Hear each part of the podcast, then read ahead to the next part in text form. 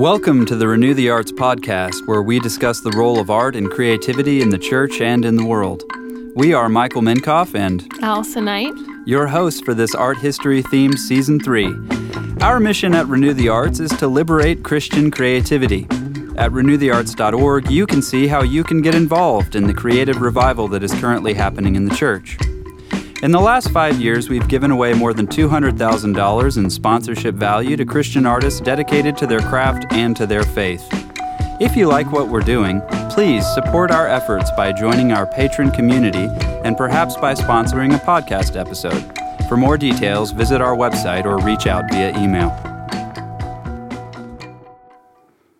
So, we've talked about art history in the past, then, then, now, today, we're going to talk about art history now. now.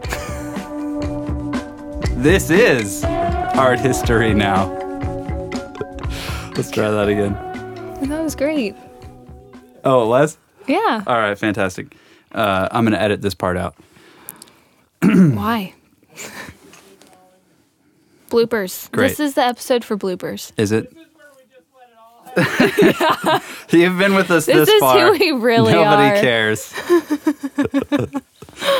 okay, this is episode Nine. nine of season three, and we are going to try and wrap it up today.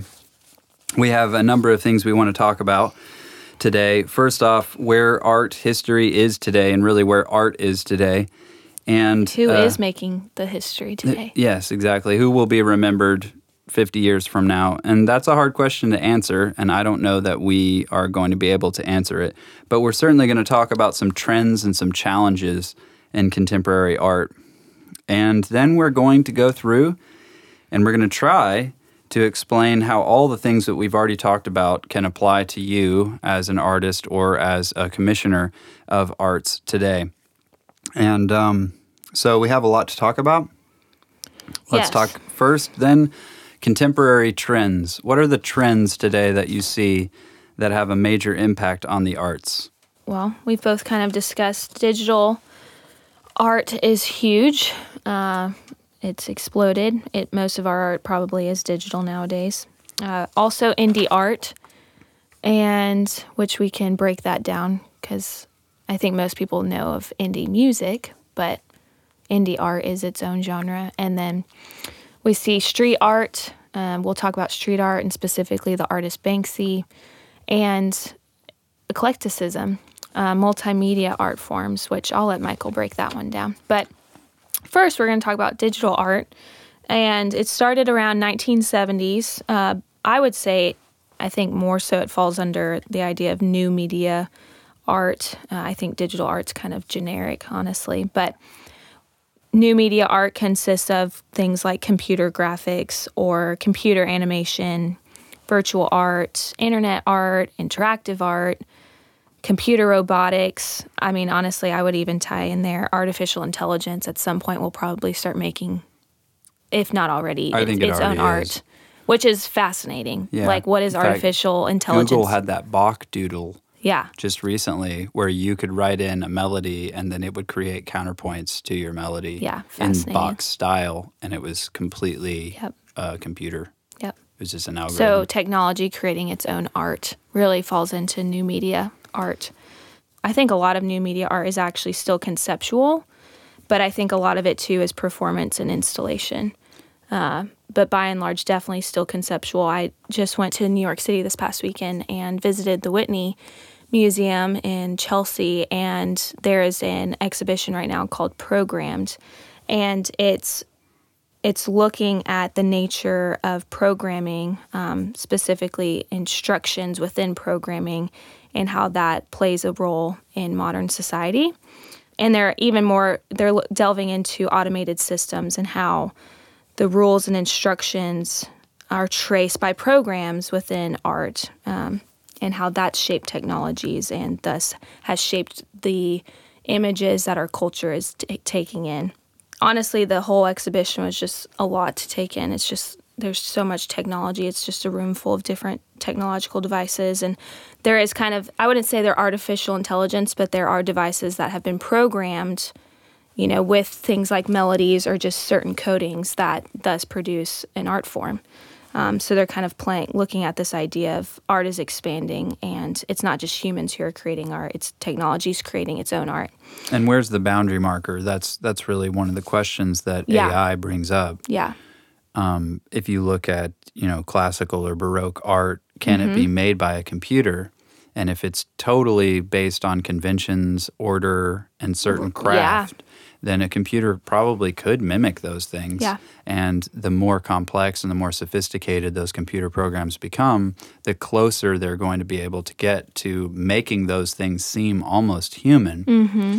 And then you have to ask yourself, well, what is the value then of the human contribution in that? Where is that small sliver? What's that small percentage of work that's being done by human beings that couldn't actually be done by computers? Mm-hmm. And that's a question that's being asked right now. And some of it is not even just the voice of the individual artist. Most of what you're seeing with digital distribution and the internet and social media and interactive works and performance work is you're having more than one person who are involved in this give and take. And it's in that democratization of the arts that almost like if a computer could mimic a human, could a computer mimic human community? Mm-hmm. And no, a, co- a computer at this point can facilitate human community, as we've seen through hmm. social media and interconnectedness, but could it actually replace human community? And that's one of the few places it seems like where the arts are still truly human, hmm. where where nothing has been able to replace that yet, and I don't think that it will replace that. And um, you see that there's a trend now, I think, even with crowdfunding and in digital distribution in the internet, uh, toward the involvement of communities in the making of meaning and the production of art. And I think that's probably where we're headed. Um, more, less, I think there's been an erosion of the cult of the artist as a singular individual figure of celebrity who is being, uh, who is drawing all people into his own reality and his own experience, his own expression or her own experience, etc. Um, now you have more of this idea of what is what does it mean to be human together? What does it mean to be? What are the values that are relational values, community values, interca- interconnected values? And I think we're just starting to explore what that means right now. And with social media, you're seeing some of maybe the uglier uglier parts of community uh, being forefronted, but that's not necessarily where it will end. Um, I think that with crowdfunding, you've seen more of the positive side of that, where people are banding together in order to support something that they believe in, and by investing in it, are actually becoming part of the process of it. Um, they're becoming part of the performance of that particular piece of art by investing in it, by being by by making it happen. Um, and that creates communities where the community itself is producing art. And you see this with the rise of the term creative as a noun uh, as, rather than as an adjective. People who don't necessarily consider themselves artists, but who consider themselves invested in art in a, in a more than just a receptive way.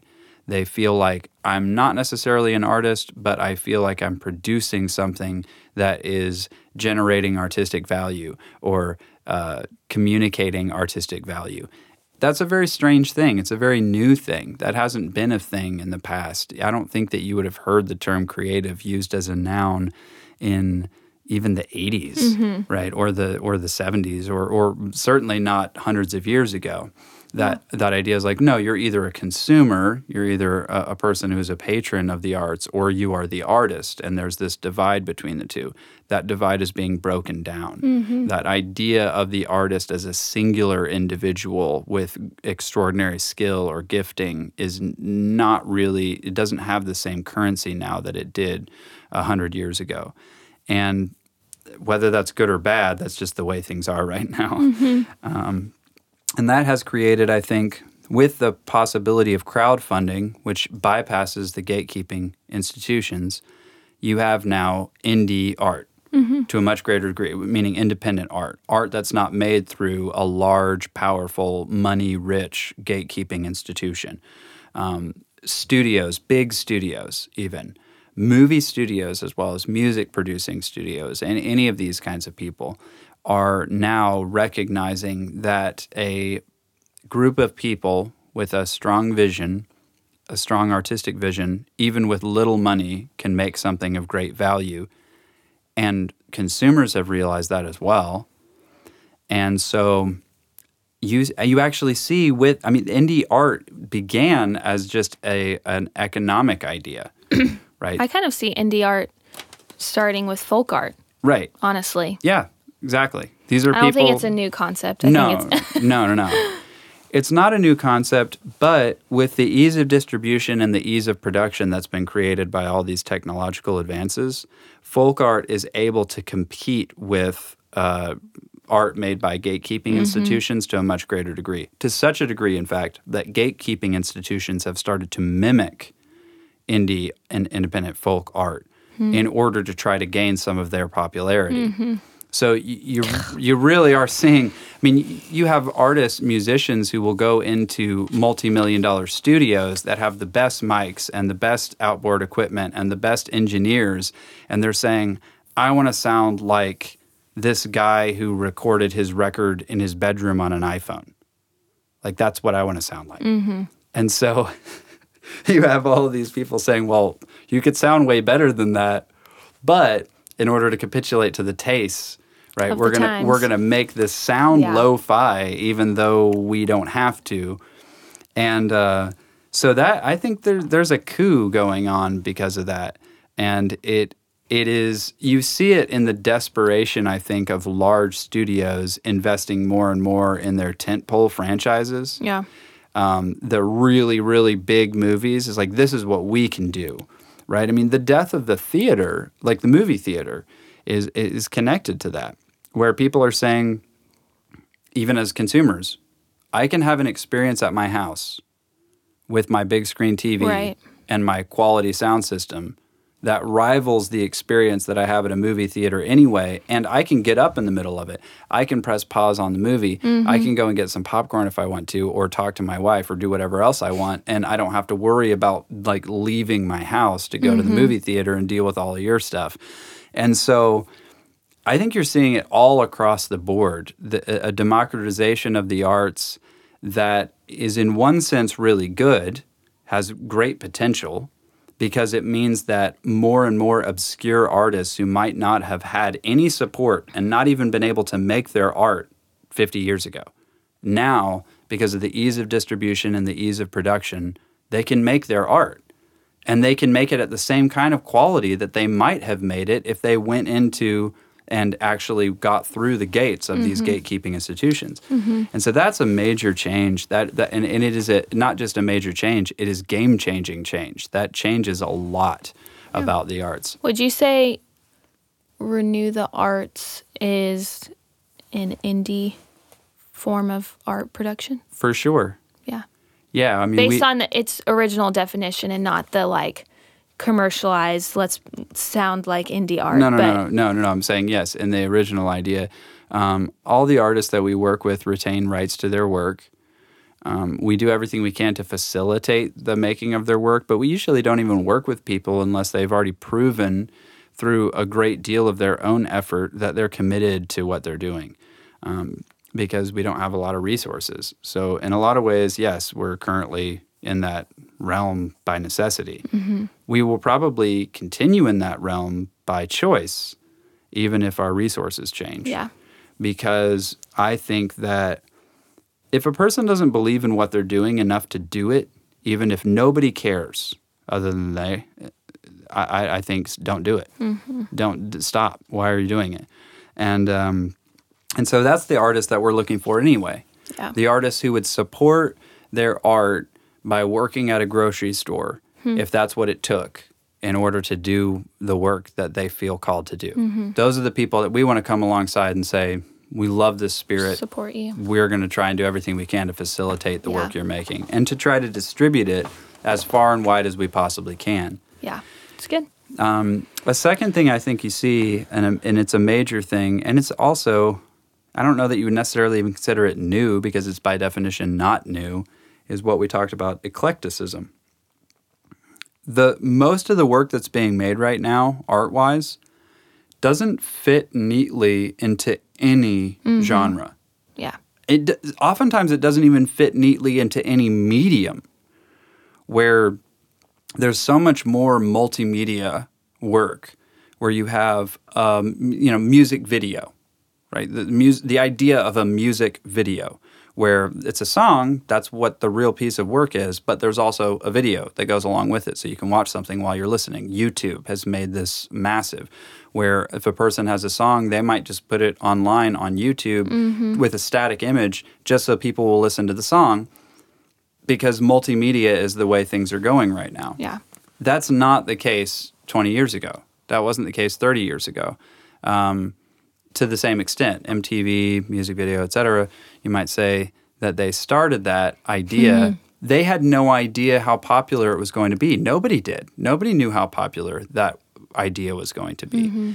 And now, when you add the internet to that multimedia experience and you're able to distribute it pretty much willy nilly to Right. anybody that's willing to watch it, um, you have a you have a very cross pollinating and constantly changing and churning uh, art movement that is not connected closely to any particular community, or any particular geography, any particular mode. And I think if you were to say, what is the major defining philosophy of this art movement that we're in the middle of right now, it seems like it's probably eclecticism or Yeah. pastiche. It's a collage. Mm-hmm. It is a it is a bringing together of a lot of different ideas. Maybe we'll coin the next art movement term. That'd be great. that would be great. We could be like, well, it happened in 2019 after the burning of Notre Dame. Uh, right. oh, man. Two people in an obscure podcast. Yeah. I, well, we also have street art going on right now, um, which has been going on for a while, but I think it's, it's booming more and more, honestly. I mean, us living in, you know, Atlanta area, so much of the art within Atlanta is public. I would, I mean, street art is public art, but so much of the art in Atlanta is visual art that is, you know, put on bridges and walls and um, under, you know, whatever people can find put art on, honestly. But I think street art kind of has started as a negative connotation because typically it's just seen Illegal. as yeah, it's illegal or you know just graffiti, um, and and that's real. I mean, but it definitely. I don't know about you, but I think a lot of street art nowadays has become more of a. It's moved from a negative stance, though a lot of it is political and social commentary, to a more positive stance. Um, Totally accepted. Yeah, And it's accepted because, again, like we said, it, it has become democratized. Right. Where the city itself, the group of people who live there it. are saying, we support you. yeah, We and are invested commissioning in it, this. and yeah. yeah, I think a good example of street art. Well, Banksy started as a street artist, really um, graffiti artist and a vandalist and a social activist, but now his art almost is just kind of sold privately. Um, although I know there's been some selling of some of the actual walls where he's done street art. Um, The he's an- actual properties. yeah, the actual property Where sold. the value of the property goes up Because- because, he did some graffiti on one of the Yeah. walls on it. Gosh, it's just yeah, crazy. It is. Yeah, and he's definitely uh, he's prominent within the stenciling technique. A lot of his art um, now is more so in that medium, but he's anonymous. No one actually knows who Banksy is. He's from England, and he also did a documentary called "Exit Through, the, Gift, Shop." Uh, I actually have not seen it. I have, and it is really good. Nice. It is really good. Um, I think it's interesting that Banksy has protected the value of his celebrity by remaining anonymous, Yeah. which, in reference to Andy Warhol Yep. and the corrosion of celebrity through mass production, Mm-hmm. really is an interesting thing because Banksy's work is stenciled, Mm-hmm. meaning it is designed to be copies of copies, right? Like you can make that anywhere. You take that stencil and you can put that version of it anywhere. And yet, he's kind of one of a kind. And Exit Through the Gift Shop is about the, I think, corrosion of the value and integrity of art through mass production and consumerism. And Banksy begins by supporting and being friends with this other guy who was very into street art and loved Banksy and wanted to be just like him hmm. and ended up co opting it for a very commercial, very gross end.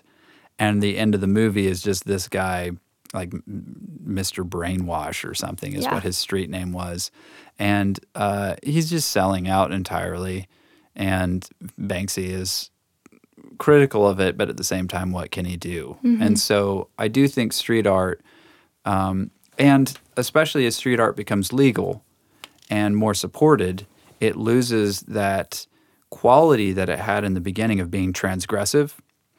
And a lot of artists believe that art should be transgressive, that it should cross boundaries and challenge things and Yeah. push people in directions they don't necessarily want to go. Banksy has certainly been doing that. Yeah. I mean, he's he's done stencils on uh, the Gaza wall or whatever, uh, you know, where he's critiquing the policy of Israel toward the Palestinians. You're just like, wow, that's actually pretty pretty gutsy to go up against that. Um, and he's done that through graffiti. Yeah. Right, so it's like you. This was illicit art. This was mm-hmm. art you did not commission, that you did not allow on a space that you did not want it. Mm-hmm. Um, talking about things you'd rather be left unsaid, mm-hmm. and so to for him to see the loss of that illegality and the positive upbeat quality and the consumerism, the co-opting of that rebellion for a consumerist or a popular end is to him, I think, the loss of the value of the art. And the documentary is about that. It's really good. You Yeah. should, I, I would recommend watching it, as well as a series of uh, documentaries called The Art Market. Uh, I think it's four different short videos called The Art Market that also talks about this idea, um, which we, we, we went over in the popular art, the pop art uh, episode. But Banksy is, I still, I I think, still dealing with that. In fact, Totally. uh, he had his most recent stunt was at Sotheby's. Yeah, in October, last Yeah. October, he uh, his uh, piece "Balloon Girl" was put up for auction, uh, and it was sold for 1.4 million euros in London. And right after you know it was sold, an alarm sounded, and the picture frame holding the balloon girl started to drop the actual canvas and it's shredding. Dropped it through a shredder. Dropped it through a shredder and it's shredding. There was a shredder in the frame yeah, that nobody he knew installed about. it years back, and in the case that it went to auction, and the balloon girl is being shredded in the frame.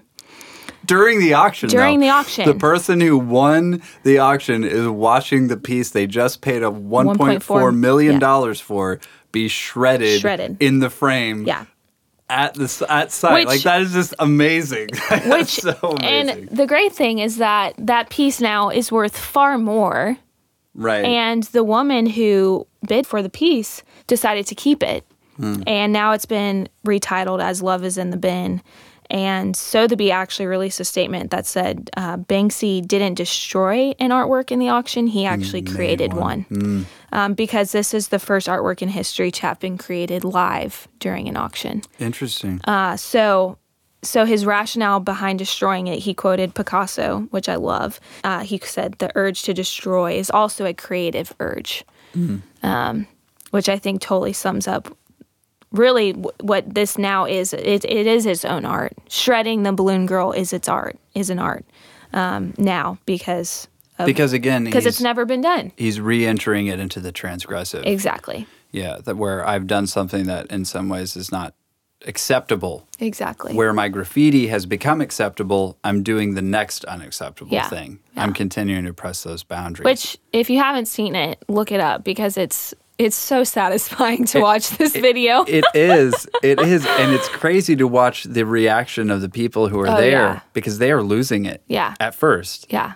Yeah. And then they're like, "This is We got, amazing." we got to spin this. yeah. Um, yeah, I think on Inst- Sotheby's, I think his Instagram video actually shows him installing the shredders into the, the picture frame. Uh, so And it, Genius. Banksy is, is an interesting figure for you sure. You know, honestly, he's probably going to be looking back history wise. He will probably be one of the most prominent within what's happening now. I, for I sure. wouldn't I wouldn't doubt it. Yeah, he'll probably be in the history books. Let's talk a little bit about some contemporary challenges um, to artists and to consumers, which I hate the term consumers, to be honest, and I'm going to challenge that even in this episode. But first, let's talk about artists.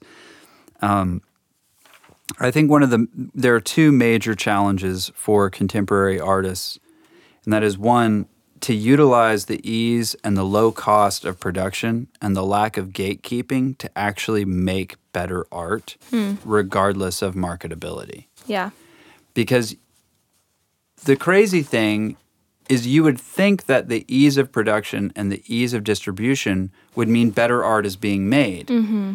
But in a lot of ways, it means that lazier art is being made hmm. because you don't have to work as hard.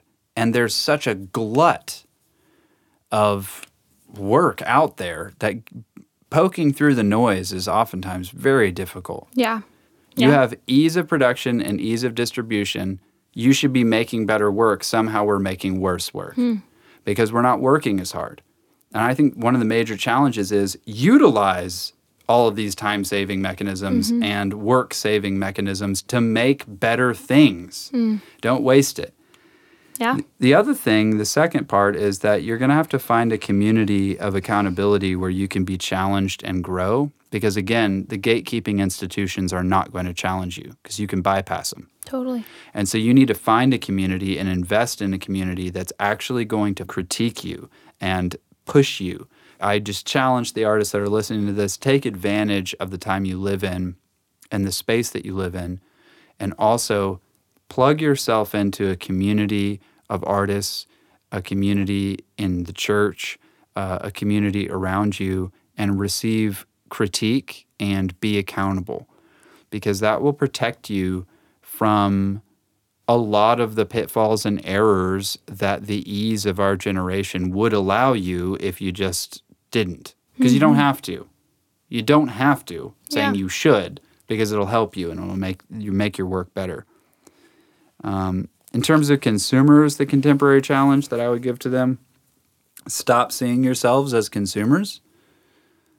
That is like just flatly what I would say. Stop seeing yourselves as consumers and see yourselves instead as commissioners. When you buy something, you're telling the people that made it, make more things like this. And honestly, the dollar is not a very articulate way of telling them what you think about what they've made. So, as far as the producer is concerned, that dollar is a 100% affirmative yes mm-hmm. concerning that work. Make more things like this. So, you have to be very careful that you don't just consume what is available. And that's very hard for us now because we, we spend $10 a month on Netflix and you might sit down one night and just be like, "Well, I don't got anything else to watch," or blah blah blah. Put on this garbage, and that's not good because Netflix is reading that as make more of this trash, make more of this garbage. So be discerning and don't just consume anything that's provided to you. Recognize that you are a commissioner and that you have power over what is produced by what you support and pay for. Totally. I think as commissioners, it is equally important for you to know art and history. Uh, and you should, I think a good challenge is that you should commission people to create art that you are aware of. If you know your art and you know your history, you can challenge an artist to produce a work that maybe you've you have the con you have the concept and you don't know how to produce it and an artist could. Uh, I feel like that's me. Like I'm not a trained artist, but I have conceptual ideas all the time, and because I'm trained in art history, and I can think of things that I think would be good commentary on what's happening within the church or what's happening within secular society or whatever. I don't have the means of producing a work like that though, and I actually recently asked a friend who is an art, a Christian artist, to produce a work based on a biblical scene and a concept that I had been thinking about. I didn't have the means to produce it myself, but I asked her to. And I think that's a good challenge. Even if you're not an artist and you're a commissioner, like know know these things and encourage artists to create good work, even if it's your concept. I would say if there are those who are listening, you're not a trained artist, but you have good conceptual ideas, uh, offer that to an artist. Support them to produce a work like that and to share that with the world. Uh, and that's kind of like the body coming together, you know, in, in many ways. Yeah. And so bring your giftings and flourish. Also, recognize in your community that God still calls artists in and for the church, and they have gifts that you should allow them to use to serve and edify you. And this is a big deal in the church today. You might think because of the democratization of arts and the broadening of the arts and the corrosion of gatekeeping institutions that I, beauty is in the eye of the beholder and any person has any opinion and any opinion is as valid as any other opinion. Hmm. That's flatly not true. That's flatly not true. Your opinion on art might be really bad because you might not be gifted in that. Just like your opinion on the law or architecture might be really bad because you're not gifted and skilled in those areas. God has still called and gifted people in your community in these particular areas, and you should listen to them and you should actually support them and help them, even if what they're saying to you is not in keeping with the taste that you have already developed. Because it's likely, if you're not gifted in these areas, that you don't have very discerning tastes. And that might be hard to hear and it might be painful to hear, but it's just the truth. And nobody would question that in other areas. If you needed legal advice, you would go to a lawyer. If you needed uh, architecture done for your house or your remodeling, you would go to an architect.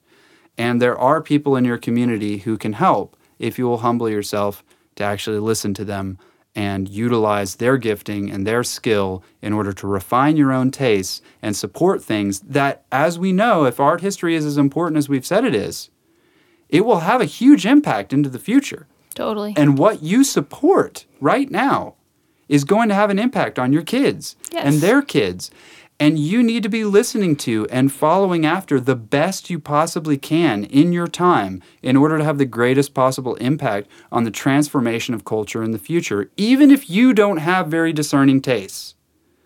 I, I know that that might feel a little harsh, it might feel a little hard, but know that my heart is for the church and for the future yeah. there has to be a community so that artists are being benefited through that accountability and that critique and that audience, and so that the audience is being benefited by this production and this creation. The main problem that we see is that those two groups are separate. That's the main problem. And it's painful for them to be brought together, but that's the challenge of our time right now Totally. because the church is not in a position where she is making great art, generally speaking. Mm-hmm. I mean, mm-hmm. there are pockets where I'm sure that's an exception, whatnot, et cetera. Totally. But Yeah. generally speaking, we're in a really bad state. And I think it's because there has been a separation. Artists are being pushed out of the church, and people within the church are not really learning how to value and elevate the arts as an important and valuable part of the preaching of the gospel and the communication of God's character. Mm-hmm. And so I, yeah, definitely both ways. It has to go both ways, and there has to be humility on both ways in mm-hmm. order for that to work. It's good. Yeah. It's good. So I think in conclusion, let's hit on what we've discussed so far mm-hmm. and how that applies to artists today. All right. Okay, so artists and and potentially commissioners, And commissioners. as you yeah, take it. All right, so a basic takeaway from each movement. This is going to have to be a little bit of a flyby, but you have already listened to this entire season of podcasts, we hope. And so you have a, a lot more of the meat to these bones, uh, Lord willing. So, classical, we talked about it. One of the major things I think that's valuable about the classical movement is their emphasis on order and convention. And I don't think we're ever going to lose that No. Uh, no matter what you do, even if you're anti conventional, you still need some body of conventions in order for your language to have any meaning. You're going to break rules that doesn't have any meaning unless there are rules to break. Yes. And so conventions and order are always going to be important in the arts, and you should learn them. If you are an artist, you should learn them. I don't care if you're Picasso, I don't care if you're Pollock, I don't care if you're anybody and you're going to eventually break all the rules and do whatever you want. You still need to learn the rules first. You need to im- imitate before you can integrate, before you Yes. can innovate. It's a great, yes, quote. All right. It's good. Uh, Baroque era. Baroque. I would sum up Baroque as drama, to be honest. I think Baroque Baroque was definitely a breaking away of the Renaissance order and convention in the sense of the intellectual. Um, you know, classical and Renaissance art was very sterile. It was serious, you know, stoic. Baroque is okay. We, let's maintain these this order and this convention, and let's make it dramatized. Let's add emotion. Let's add expression. Let's add more color. Let's do Add movement, da- diagonals. Yeah, complexity. You can look at a Baroque piece and see similarities between the Renaissance and classical arts because of their conventions, but it is its own. It's it's completely dramatized. And then you move into neoclassicism, which was again going back to that serious, stoic, conventional order that's full of reason, no emotion. Mm-hmm. And then there's this breaking away from that into romanticism. Mm-hmm. Again, of this emotional complexity and uh, sublimity. And we talked about this in that episode. Yes. But the recovery of the idea of the sublime is a really great value Totally. in the contemporary era. That the idea of the sublime, meaning that combination of wonder and fear, Mm-hmm. uh, the, the combination of terror and awe, Yes. those do need to be together. I think Kinkade is Thomas Cole without terror. I don't think that there's a lot of weight in it because it's lost that sense, that gravitas that the hmm. sublime can bring to it. Mm-hmm. And Yeah. that God himself does have, that he is gracious, he is compassionate, he is full of mercy and pleasantry, but he is also terrifying and powerful and scary. And that shouldn't ever be lost in our conception of, of his revelation of his character in the world or in human beings. Yeah, and so Romanticism then moves and moved into realism, uh, which was this, and Impressionism, which kind of was that momentum into modernism. Was the start of modernism, really, though most people don't see them as modern art. Um, and it was this, you know, the start of authenticity and individual perception and expression. Realism was all about what is what is actually happening within life, and it's not it's not romantic. It's actually pretty brutal, and we've all just come out of war, and we're just all surviving. Impressionism was very much about the fleeting moment and capturing it with through the changing of light um, and and emotion. You know, impressionism is emotional. And what I would say, even in those terms, is if you're going to take realism and impressionism to heart, you should tell your own story. Hmm, that- yeah. that's what impressionism has a lot to do with. How do you see things? How you see things individually is actually of great value to other people, especially if you can express that accurately. Mm-hmm.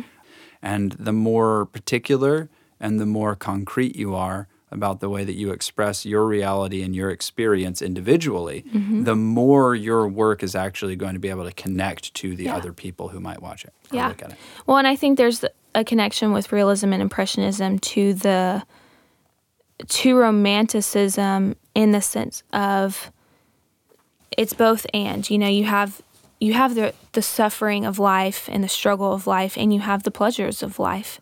And in many ways that's that is kind of the gospel. I think there's this like constant theme of you see these paradoxes and this flipping back and forth of emotional, s- serious, you know, and logic, and then you have spirit filled, and then you have like, where is God anyways? Nothing matters, you know, and it's so it's just this like really encapsulating all of life and your full experience of life, um, because life isn't always dandy and life isn't always terrible. Um, nothing too good or too bad. Last for too long. You know, it's just the constant change. And you see that that's the human experience and that's what is depicted within art. Mm-hmm.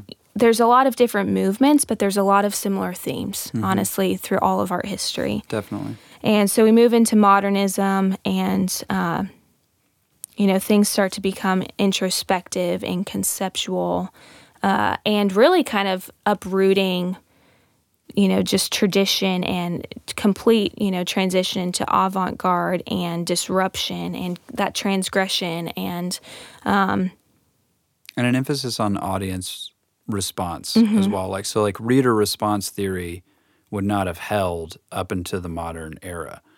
Um, but it's a really important part of meaning. And you might say if the author doesn't have an intent and the text doesn't have a meaning inherent to it, then there is no meaning to that piece whatsoever. And so you look at Pollock and you're like, I don't get it. I yeah. don't like it. It's nothing. Mm-hmm. But the reality is that what the reader and the audience puts into it is what's very important in the modern era. And it actually is important that there are three different arenas of meaning what the author intends, what the text contains, and what the audience provides. And what the audience provides to the piece is an important part of the meaning of the piece and that shouldn't be discounted merely because the author gave freedom to the audience to have a various different kinds of experience with the piece at various different times. Mm-hmm. So like a different audience might have a different experience with a different Pollock at a different time. Mm-hmm. You know, that's actually part of apparently what Pollock intended. Yeah. For there not to be so much constraint from the author, but there to be more of a freedom to the audience to pour into the work what they yep. thought, yes. what they were thinking, what they were experiencing, how they were feeling in mm-hmm. the midst of that work. I would say that's modernism and art today. T- totally. Completely. So much of art today is art because of how you've interpreted it. Mm-hmm. And we've put definition on what something means regardless of what the artist's Author, intent yeah, was. Exactly. Yeah. And and you come to that with existentialism to a much greater degree where there isn't any intrinsic value. Mm-hmm. Like there's a statement like there's no intrinsic value. And so it has to be what the audience puts into it. Mm-hmm.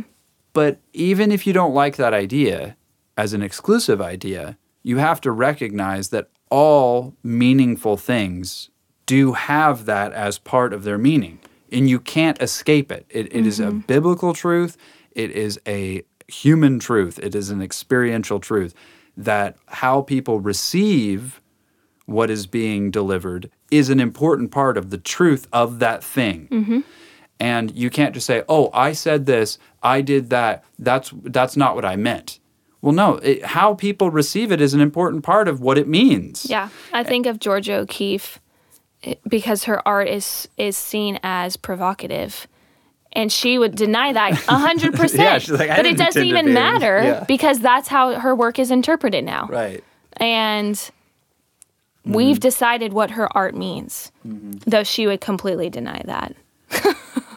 and so we've already talked about the the helpfulness or the goodness of complexity in Baroque, and so now we're actually going to talk about the simplicity of existentialism. And you might think that seems like a contradiction. Well, maybe it is, but hmm the reality is that some art needs to be complex and some art needs to be simple. And depending on what you want to communicate and the kind of experience that you're wanting to provide to the person listening or reading or watching, um, sometimes you want to be more dense and other times you want to be more simple. Mm-hmm. And uh, I think existentialist art is a great example of stating very deep things in very simple ways. Totally. I think that artists today could learn a lot from that, especially because there's no genre blocking you from doing this or that. There's no rules telling you you can't do this or can't do that. Yeah. And really, there isn't any production value saying that you can't do the most extra. I mean, you can do Avengers Endgame if you want, and just have like a you know seven billion superhero explosion fest. If you really want to do that, you can do whatever you want. You can have you know an interstellar battle in space if that's what you want to do. Existentialism would say though. Memento mori, remember you will die. Yes. Remember the futility and the vanity of these things, and maybe draw it back into a realm of simplicity say as few and do as few things as necessary in order to convey the meat and the pith Yeah. of what you're about. Yeah. Because you don't have much time. Right. And what you do probably won't last anyway.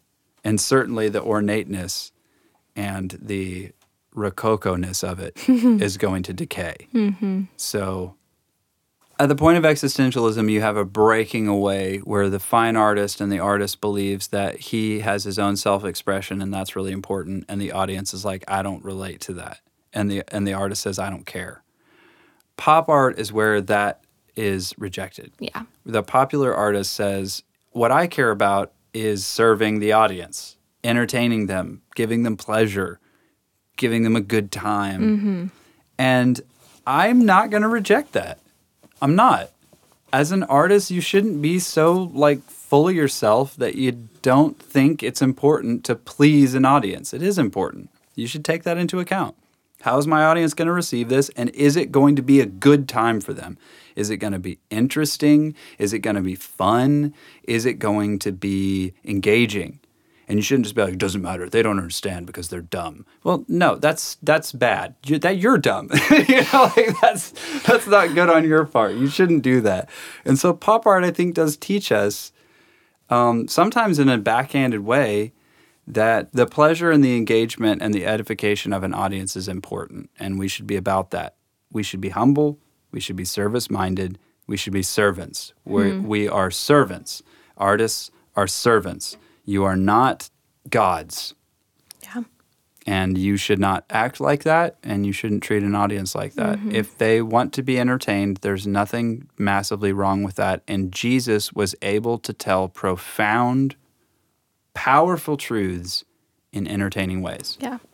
To kind of close, my encouragement is that artists study and study historical works of art, understand the artists and their intentions and what they are working with within their context. How do you apply art history?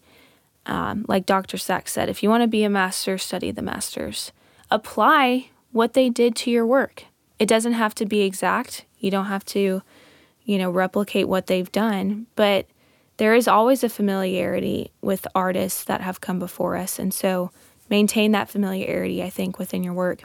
If you want to take, you know, these key phrases like order, convention, drama, emotional complexity, sublime, audience response. You know, if you want to just encapsulate that in your work, go for it. Or, you know, I think if there's a specific era that really sticks out to you, that is your in the season of life you're in, and you're feeling drawn to produce art in that way, do that. Yeah. Study artists from the time period that you feel connected to and invent your own art that is a window into the past and also a window into what's current and what could come.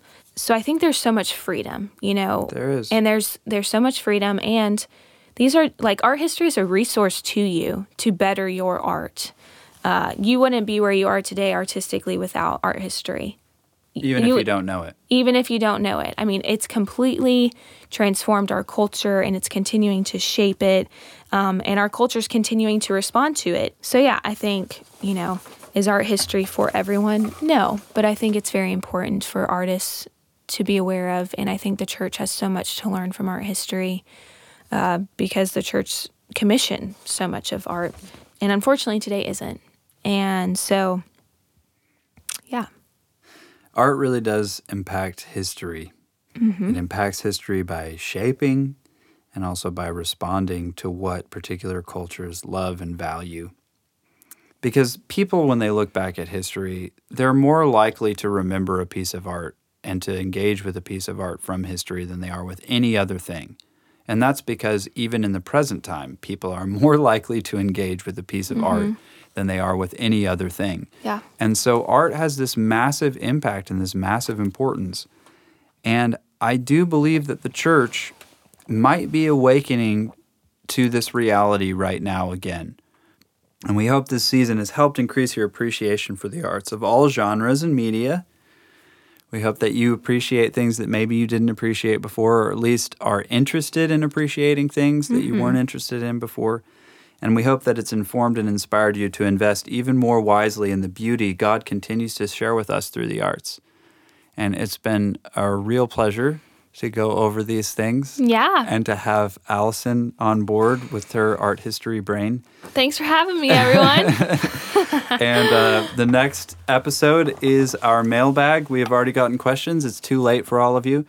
And we are going to be recording that and putting that out uh, here very soon. We really thank you all for listening to this podcast and for investing in it. And we hope that it's been of great benefit to you. Blessings. Thanks. Okay, we're going to close with because this is art history today. This is art history now. We are going to play Before the Silver Tether Breaks, which is a song that Phil Hodges wrote and composed. I wrote the lyrics to it, and I even played drums on this. And um, this is our little band called Physick, little band, and it's on our record Death is Their Shepherd. So we hope you enjoy it.